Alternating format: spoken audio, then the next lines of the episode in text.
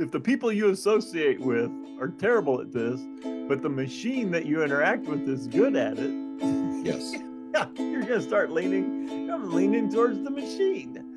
Oh, you are. I'm just not saying that's a good thing. Welcome again to It Doesn't Take a Genius, conversation with introspective perspectives and pithy points of view. Here are your hosts, my friends, Max and Marty. I think that's Mark and Mike. Yeah, whatever. Ramsey! Marshall, great to see you again. And hopefully, I've been working on my lighting. So we haven't even talked about it. Usually we have like a half-hour dialogue about how pasty I look because of my lighting. I think I got it fixed a little bit. So, yeah. I gave up talking about it because I'm pretty sure it's genetic. Well, it is. Very, very true. Yeah. You change all the environmental things you want. It's like, no, I'm just a pasty human being. And I can say that because, yeah, I'm a pale-faced guy myself. So, yeah, just lack the melanin or whatever we need to look like a human right. being. That's about good. Right. Yeah. Speaking of looking like human beings, ooh, we are diving back into the old AI conversation once again. And for those of you who haven't been paying attention, it's taking over the world. So, yeah, more and more places I go, it's being talked about, it's being utilized. And so you ran across a great post we definitely had some differences of opinion about the utilization of this tool and where it's ultimately going. And right. Yeah, is this a net plus or a net negative? So what'd you find? Yeah, we'll see where this conversation goes. We definitely are of different opinions on this, but this is a post from Christopher Penn on LinkedIn. He is the co-founder and chief data scientist at trustinsights.ai. There's your little clue right there that he might be involved in artificial intelligence, but it's and trust and absolutely, yeah. And I think it's meant to say that you can trust his data analytics because they provide data analytics for marketers. But anyway, he says one of the hidden joys of ChatGPT, the ability to write the memo you really want to send and then have it write the memo you should send. So we got version 1 and version 2, the one you should send. So I'll read version 1, the one he really wanted to send. All right. So version 1, yeah, we anticipate that the writer is in amygdala hijack. That is correct. Fight, flight, or freeze mode. This probably is a fight mode email. And I'm assuming just based upon it that it was written by pushing the keys on the keyboard very hard and very fast. Correct. After being asked a question that I did not want to be asked in the accounting department here.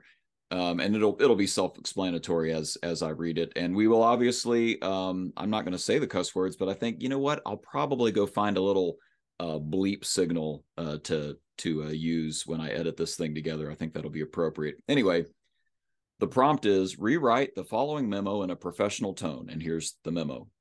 Bob, you sent over 2 months of invoices in one day. Of course it's not done. It's not going to be done anytime soon because this takes time. And if you needed it sooner, you shouldn't have let it sit on your desk for 2 weeks. You can F right now off and you'll get it when you get it. Go F yourself, Karen in accounting. And the author thought this needed a rewrite. The author apparently had a good enough thought that maybe this won't be well received. Yeah. Let me try again. This could go poorly. And so, yeah, they feed this into AI. And here's the rewrite. Dear Bob, I hope this message finds you well. I wanted to reach out regarding the recent batch of invoices you sent over. Unfortunately, due to the volume of invoices received in one day, it will take some time to process them all. I understand that you may have urgent needs, but it's important to note that accounting tasks require sufficient time and attention to ensure accuracy and completeness. I apologize for any inconvenience this delay may have caused you. In the future, please ensure to submit invoices in a timely manner as this will help us to better manage our workload and avoid any unnecessary delays. Aww. Oh, you got to keep going. Oh, I don't have the rest of it. The rest of it is, thank you for your understanding and cooperation. Sincerely, Karen in accounting. Oh, understanding and appreciation. Yeah. All right. So here's what I'm really thinking. Here's what AI is saying is a career-saving modification, right? Yeah. Potentially career-saving modification to my original writing. All right. So what got fascinating about this is when you start to read the comments under his post, where people had wildly varying, ideas about this. Yes, definitely at least two schools of thought, if not more, right? Yeah. One was, what if, here's a great example. What if every message we send from this point forward ends up sounding and looking the same? Right. Everybody's response feels very AI generated and equally bland, writer writes. Where does this leave humanity? Do people become irrelevant? Right. Right. Like, wow, that's pretty deep thoughts for an email rewrite. Yeah, that's a little further over than even I would go. I have, concerns about AI, but I don't think it's going to replace humanity by sending bland memos for us. I don't see that as a need. But there's another one, and I'm trying to find it as I scan through this page here, but just the idea that, wait a minute, the first one actually got to the point. Yeah. Right?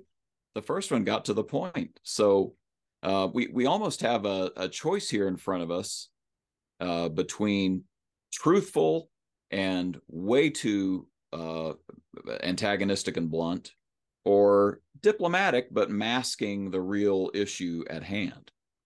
Right. I'm not sure. Yeah, masking or not conveying the pain and discomfort that the other person's experiencing that's having to process all your last minute requests.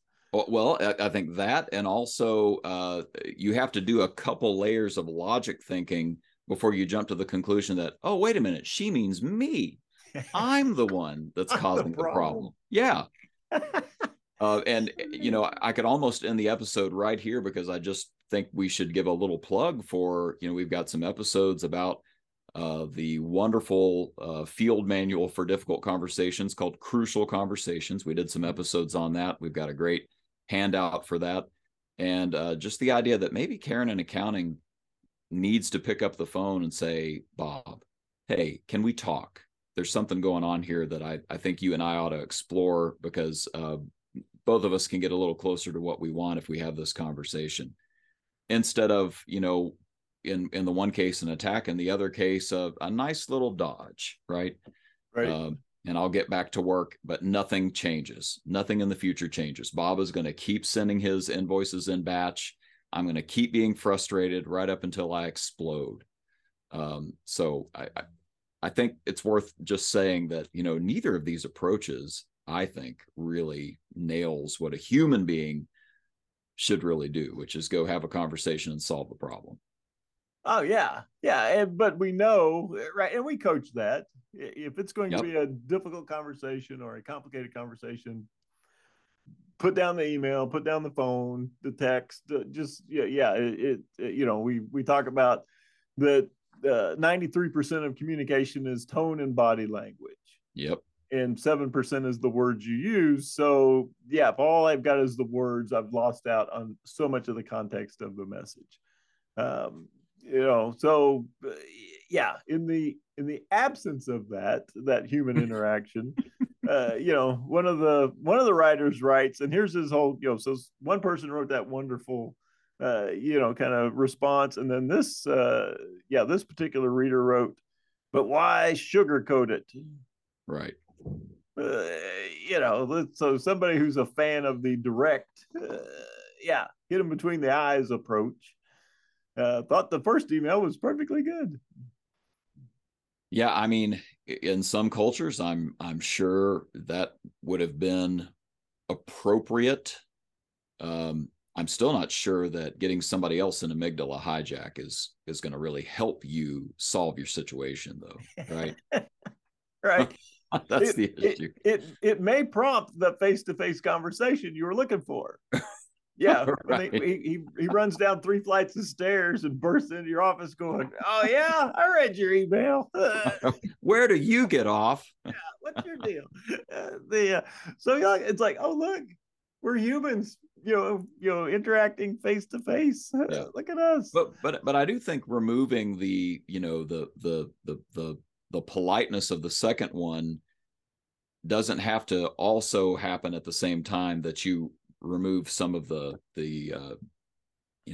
masking. I don't know a better word for that, you know, just sort of covering up the real point here of, hey, I'm in pain because of what you've done.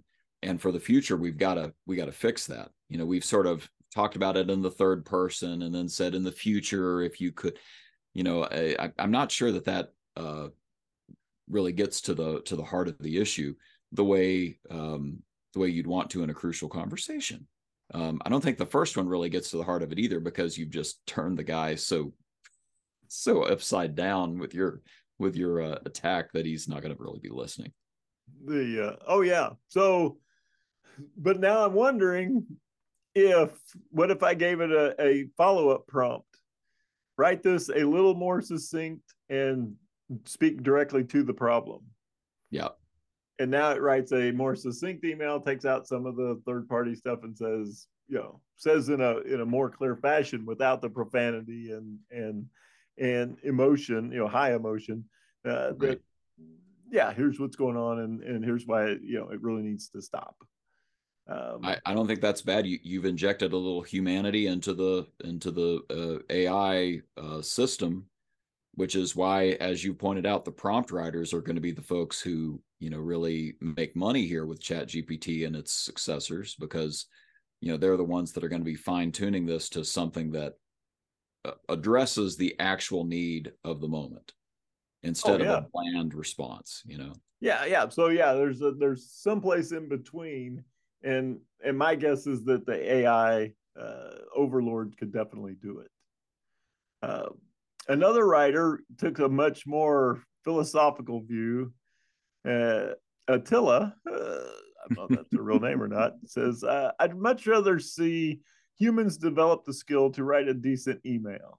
At this rate, we'll devolve into a species that expresses their thoughts in emojis and grunts. I can already see the newer generation struggling with coherent expression of thought. Yep. Yeah. So yeah, if I'm a Gen Z, all this email looks like is the facepalm emoji. Right. I'm going to send the facepalm emoji, and then the emoji that looks like the guy cussing. Right. And yeah, I've communicated my pain. Well, and if this was a conversation in person, and I've seen this happen with several of my clients where they've had a Gen Z employee or a really young millennial get up and leave the room. They cannot handle having that intense of a direct conversation, and they leave the room. So I mean, we're if we rely on ChatGPT, I think we're doing ourselves a real disservice in how we choose to communicate when the chips are down and we have to actually, live and in person come up with what to say. Now here's the thing. She ends with "sincerely," right, in the follow-up. And does that bother you?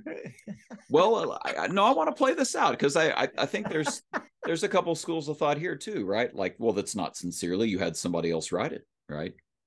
But the flip side is she took the time and care to recraft her message, and she did sincerely perhaps mean that.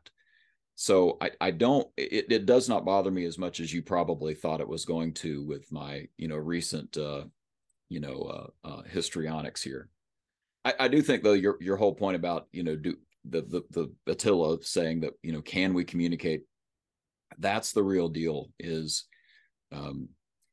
getting ourselves to the point where we are human beings connecting with another human being. And for what it's worth, I'm working on a blog post about this, that, you know, classical teachers are having a conversation about this right now because, hey, any homework you assign, any report that you have to write, could you get ChatGPT to do it just the way the professor wants it done? I'd say you probably could. So what can't be faked if you want to really prove that the human being actually knows what they're talking about and has learned some communication abilities? Well, there's things like memory work that you have to recite in person.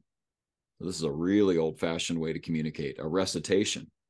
And, you know, I won't go into the whole thing. There's a blog post coming, but, you know, our best salespeople, Mike, that you and I have dealt with, I think in many cases, have this ability to just call up the right data about the product or service and gush about it in front of the customer in the moment. So that's good communication too, right? And it's infectious to hear that enthusiasm rub off.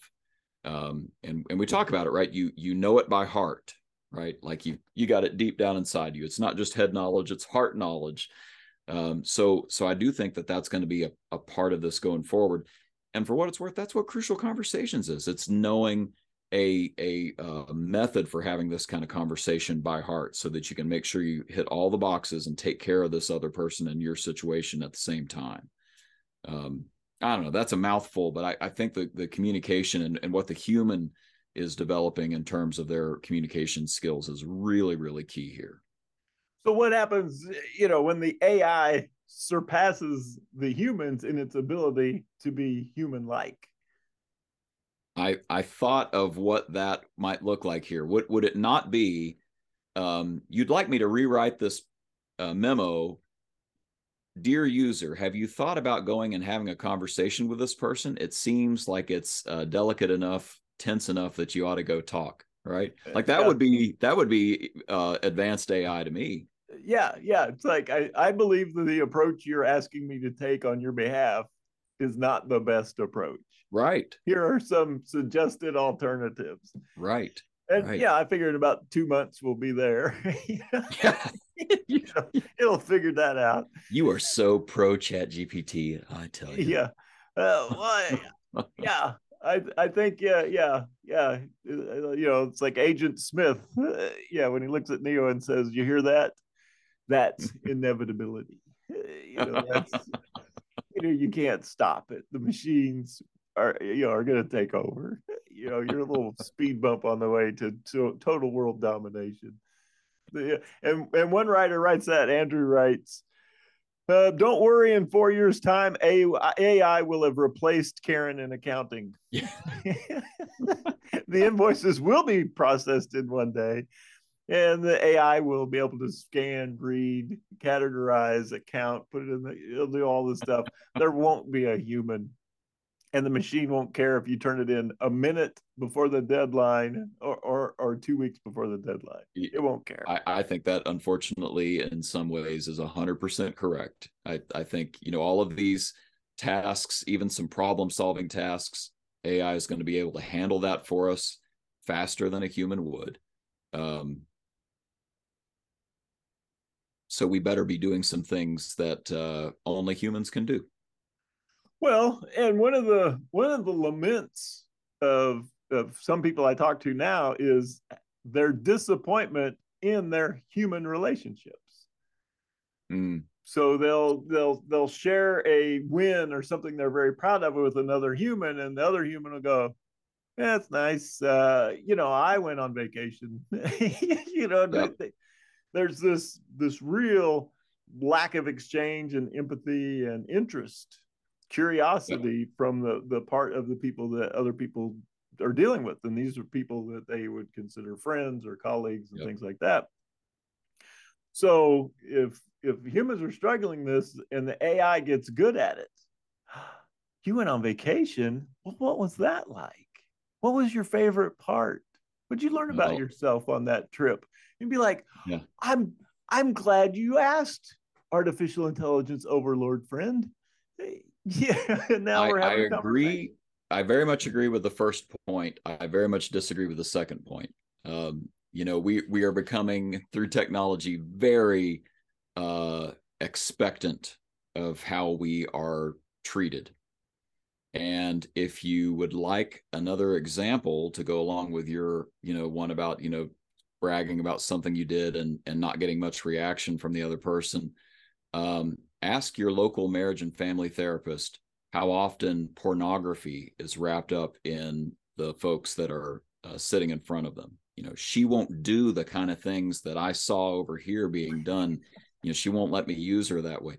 That's a thing that's happening in our society that we're not talking about much, but this kind of technology, sort of setting our bars high in unrealistic ways is happening, has been happening for decades, frankly.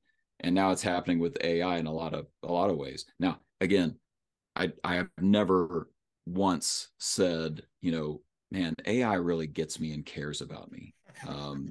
So I don't think they're going to be able to supplant humans in that. And that's the issue.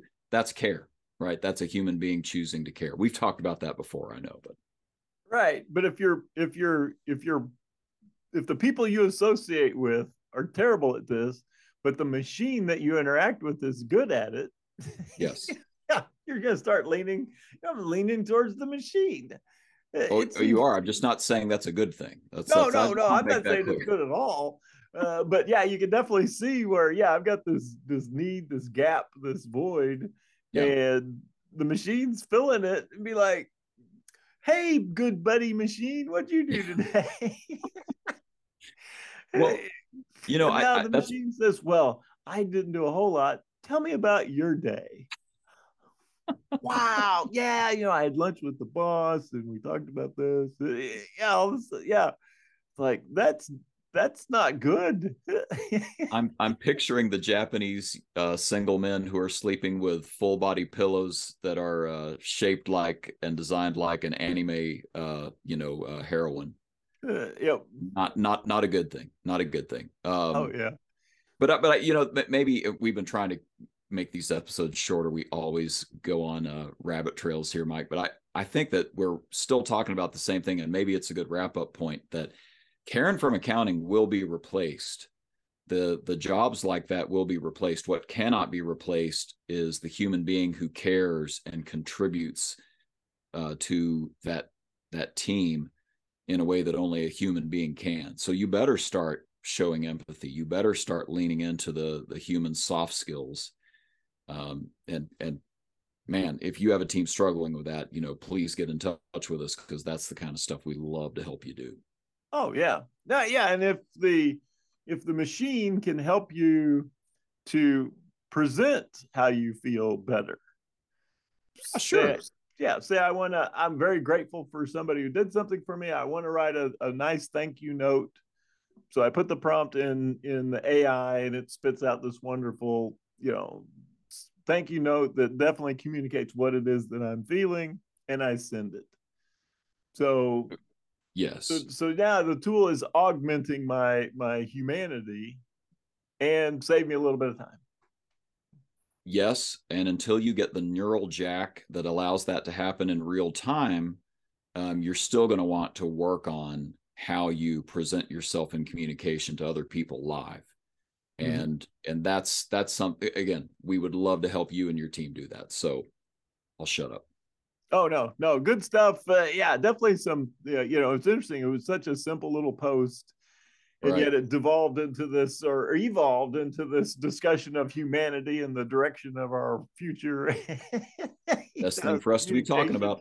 Yep. So that in itself was a good thing, the conversation that it sparked. So hopefully you'll have these same conversations with your coworkers.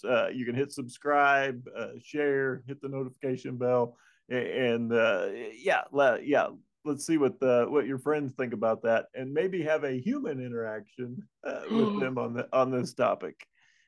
It could be cool. I like it. Speaking of human interactions, there's our warm-blooded announcer and a good supporter of the podcast, Mr. John Wolfe. Take it away, Mr. Wolfe. So go ahead and tweet that, or share it any other way you want. As always, there are no rights reserved, no trademarks, no copyrights. Share it if you want to. And join us next time on It Doesn't Take a Genius.